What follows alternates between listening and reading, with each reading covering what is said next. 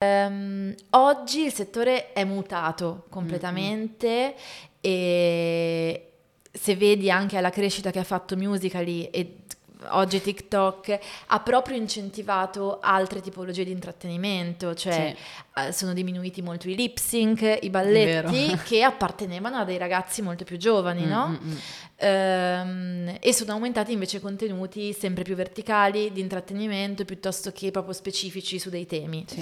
Uh, in generale di adolescenti che sognano di fare i creator ne vedo, ma non sono mai la fama o il successo, i soldi, il driver che mm, li mm, porta. Mm, mm, sono sempre, ehm, diciamo, gli interessi e le passioni, cioè che li spingono a... Che li spingono oppure che già li portano a condividere dei contenuti.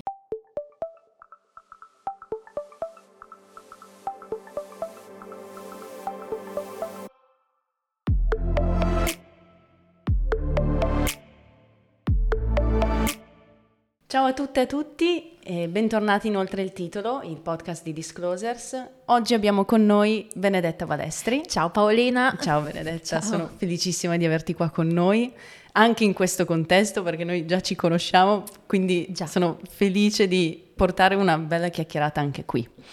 Tu sei uh, co-founder di One Shot Group, però qua ci piace andare oltre il titolo, oltre alla job title. Dici quale titolo daresti alla tua storia? Ah, intanto grazie per avermi invitata, sai che come sempre mi, piace, mi fa piacere vederti e insomma chiacchierare con Anche te. Me. Allora, per dare un, un titolo, un, un, job title alternativo forse alla mia vita, eh, mi hai dato un suggerimento senza volerlo prima di iniziare l'intervista perché mi hai detto, sai, mi piace sempre ascoltare le sì. storie delle persone e credo che ascoltare, cioè l'ascolto possa essere un bel titolo, perché significa molto per me.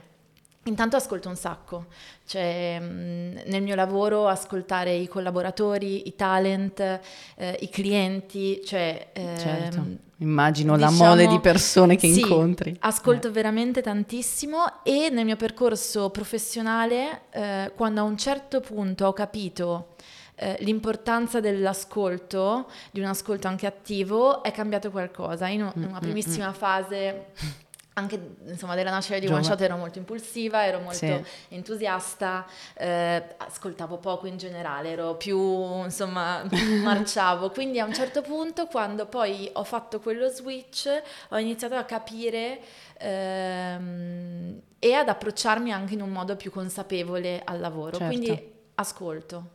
Bellissimo.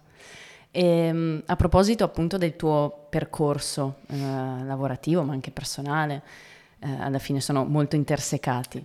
Assolutamente. e, ehm, ti volevo chiedere, eh, cerchiamo di andare un po' oltre al concetto, il classico concetto no? che bisogna seguire un percorso unico nella propria vita, perché per te non è stato così e ti volevo chiedere come il tuo background ha influito, diciamo poi, e ha anche aiutato nella tua carriera odierna. Allora sì, ehm, io ho iniziato da piccolissima a studiare discipline artistiche danza classica, eh, poi anche moderna, contemporanea, canto, recitazione. A 15 anni ho convinto i miei genitori a trasferirmi a Milano perché le opportunità, cioè sentivo che vivere a Voghera, dove mm, sono cresciuta in provincia di Pavia, era in qualche modo limitante. Sì. Mi sono trasferita, eh, ho iniziato a studiare al MAS, che è insomma un'accademia ehm, di musical, però facevo, insomma, uscivo da scuola all'una e dalle due fino alle 11 eh. di sera ero in accademia. Poi sempre in quel periodo ehm, ho passato un provino per Disney Channel e ho fatto un sì. programma che era quelli dell'intervallo caffè. Sì. E ho fatto insomma tre stagioni di, dello spin-off di quelli dell'intervallo tra l'altro Disney, un mondo incredibile. Cioè Bellissimo, cioè... ai tempi poi era veramente... Sì, esserci dentro. poi ho iniziato a 17 anni ad andare in giro con delle tournée per l'Italia, con dei musical, ho fatto Christmas Show, Ideal Musical, cioè era un percorso... Era so quello dire. che volevi fare. Era quello che volevo fare, poi a un certo punto mi sono resa conto che forse era più quello che dovevo fare, mm. perché non avevo mai considerato altre ipotesi. Mm sai quando cresci, cioè certo. alla fine plasmi le aspettative degli altri. Cioè i miei Sì. genitori non è che ah, sono stati loro a voler quel percorso per me, ero io. Cioè, e quindi Sì. a quel punto le aspettative di tutti si erano uniformate.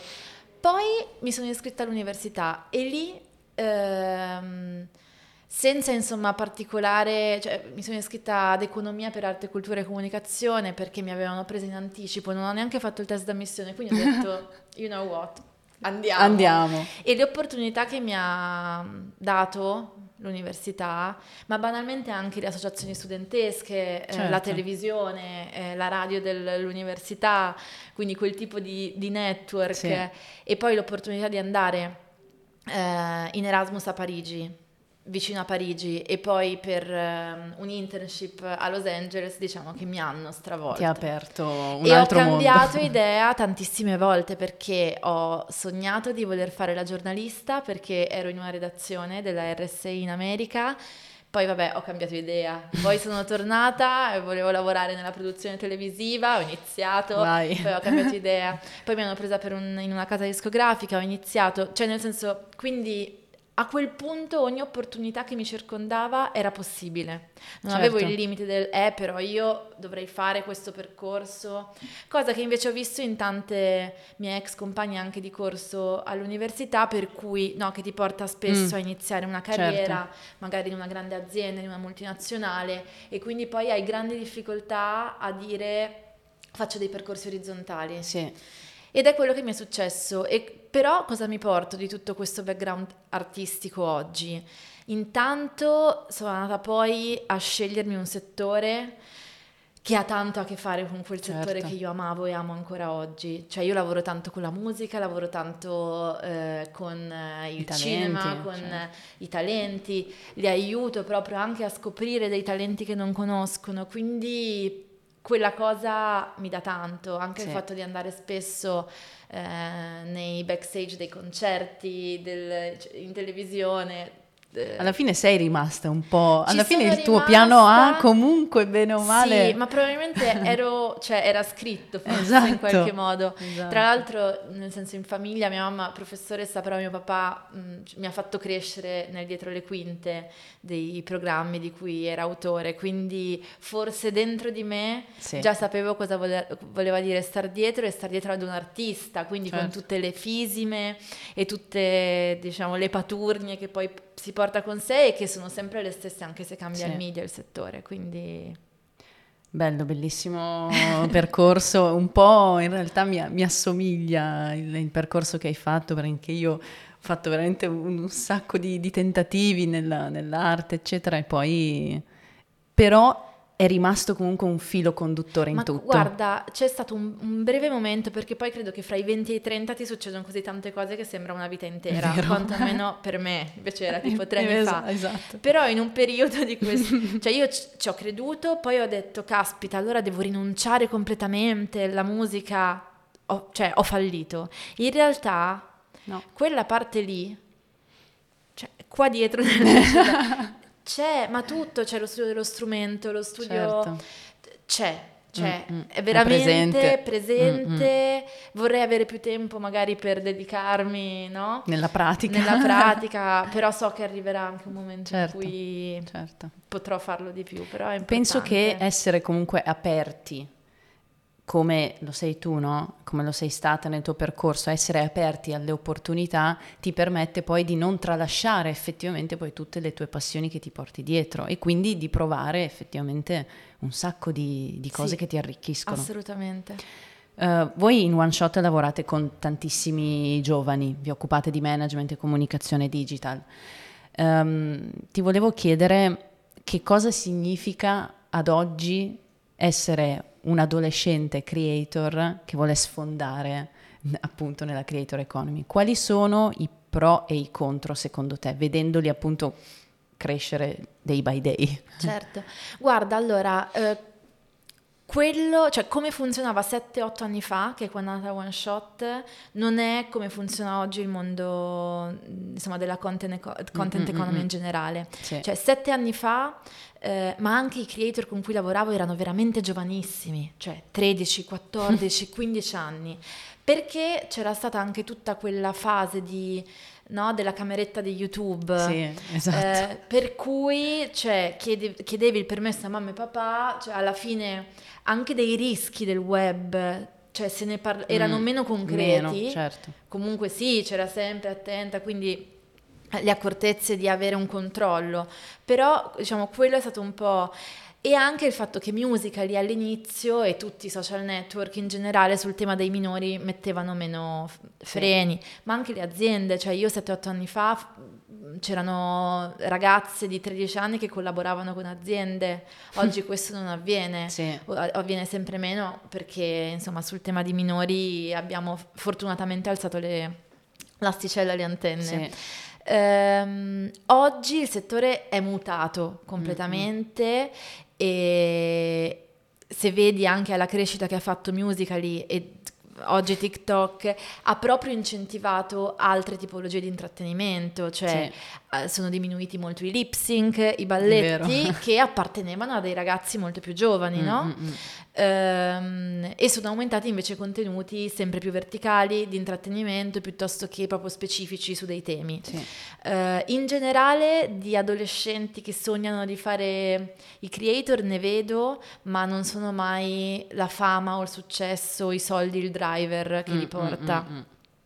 Sono sempre, ehm, diciamo, gli interessi e le passioni, cioè Che li spingono a... che li spingono oppure che già li portano a condividere dei contenuti, Sì, no? Cercano sì. nei social network un voler amplificare quello che fanno. Cioè ti cito nel senso Roberto Celestri, Sì. che è un ragazzo molto giovane, lui ama l'arte barocca e ha condiviso contenuti delle bellezze dell'Italia, no? E a un certo punto oggi lui può diventare un creator perché ci sono aziende che fino a qualche anno fa non pensavano di voler investire nel digital, figuriamoci nell'influencer marketing, invece si rendono conto che c'è un profilo giusto Certo. che ha gli stessi valori, che, ha, ehm, che- è proprio adatto e quindi, quindi sì, nel senso dirti dei pro e contro per rispondere alla tua domanda nell'essere giovani.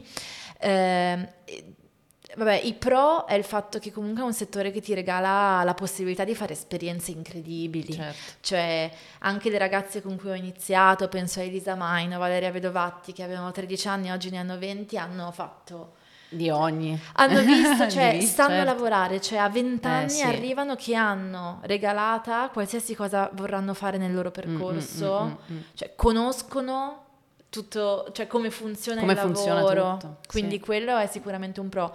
Eh, tra i contro il fatto che bisogna riuscire a tenere i piedi per terra. Mm, mm.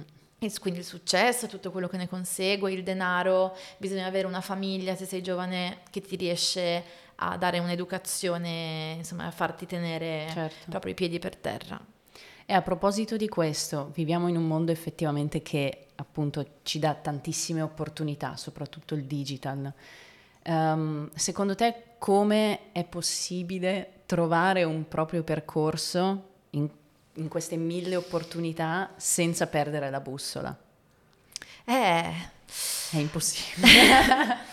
no, allora, ehm, bisogna essere sempre molto curiosi. Eh, Quello che io ho visto, ad esempio, in One Shot è che in qualche modo noi abbiamo creato dei ruoli. Mm, mm. Perché quando abbiamo iniziato non c'erano dei modelli simili da cui prendere spunto ispirazione. Quindi noi abbiamo veramente creato i modelli all'interno dell'agenzia, i ruoli, quindi il talent manager, che poi insomma, cioè, non, non dico che li abbiamo inventati noi, cioè qualcuno avrà iniziato, No, però sono però- quelli che sono i ruoli oggi di una talent agency.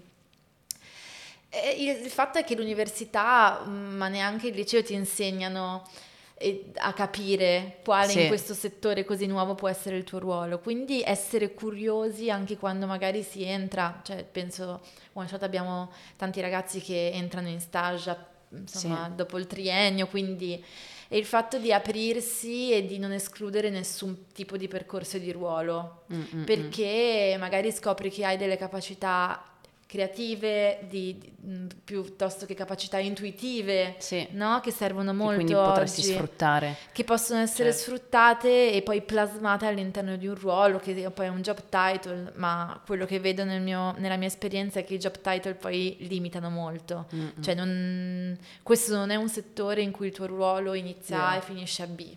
Mm, Devi avere se vuoi anche, diciamo, avere opportunità di crescita, più competenze, devi conoscere mm. ogni tassello, cioè ogni... Sì, è più, probabilmente sì, sono necessarie più competenze trasversali, quindi orizzontali. Su... Orizzontali, poi bisogna conoscere molto bene, credo che oggi sia indispensabile, qualsiasi lavoro si faccia, conoscere molto bene no, il il digital, i social, eh, cioè sì. a volte mi capita magari di vedere i ragazzi molto più giovani di me che non sono troppo confident con le piattaforme e io dico no, devi, cioè, perché... Certo.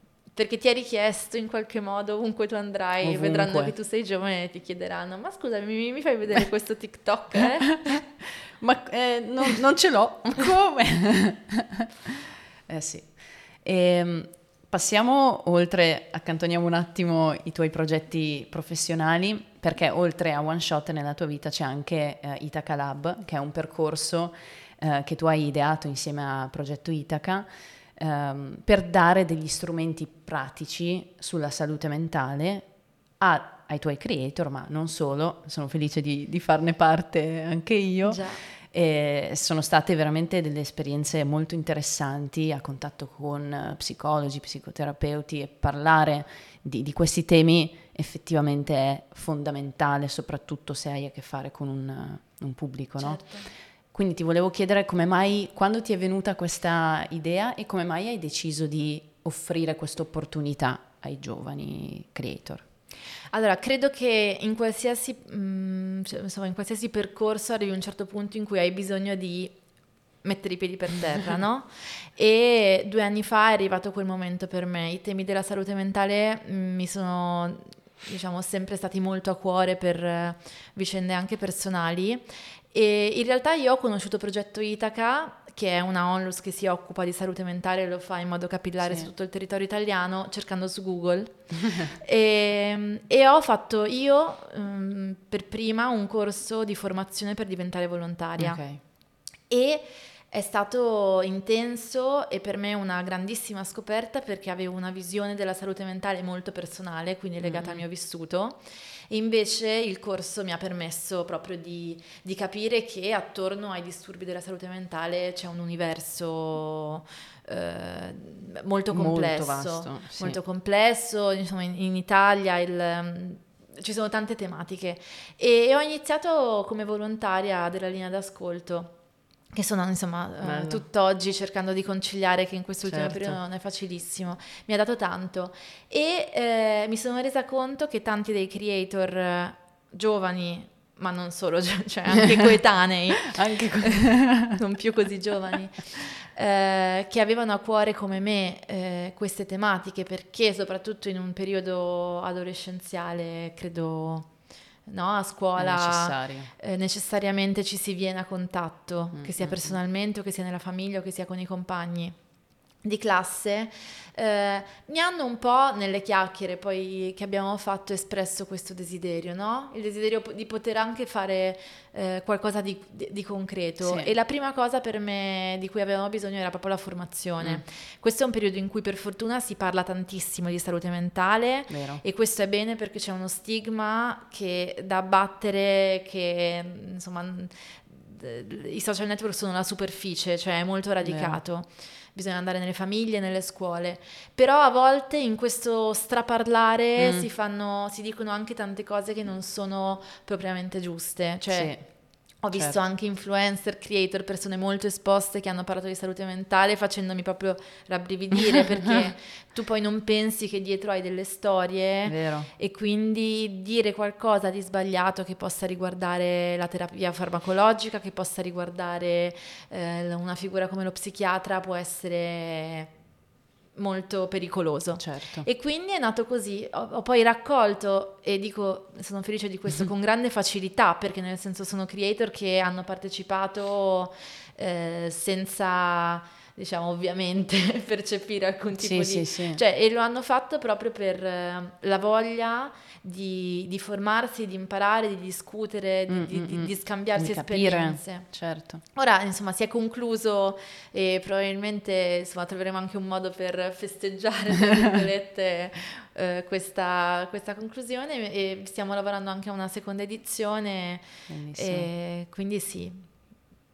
Eh, secondo me dovrebbe essere di ispirazione per eh, tutte le realtà, tutte le aziende che lavorano a stretto contatto con i giovani e per tutte le altre agenzie, insomma, e aziende che appunto lavorano nella crescita dei giovani creator. Quindi certo.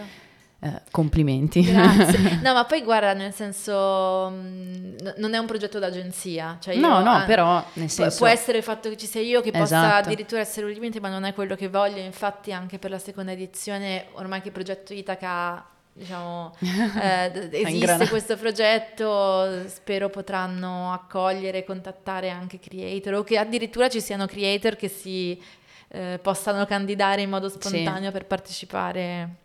Bellissimo. Hai fatto anche un TEDx e mm, hai portato il tema uh, della comunicazione, dei nuovi modi di comunicare della generazione Z.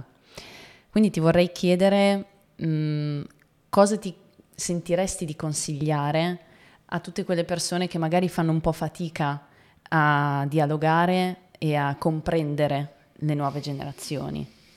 Allora, eh, eh, nel mio caso sono fortunata perché lavorando a stretto contatto con le nuove generazioni eh, mi rendo conto che comprendo di più proprio, ma sì. partendo banalmente dai modi di dire, però che sono uno, cioè, il primo strumento di contatto, no? quello che ci divide fra boomer e invece non boomer.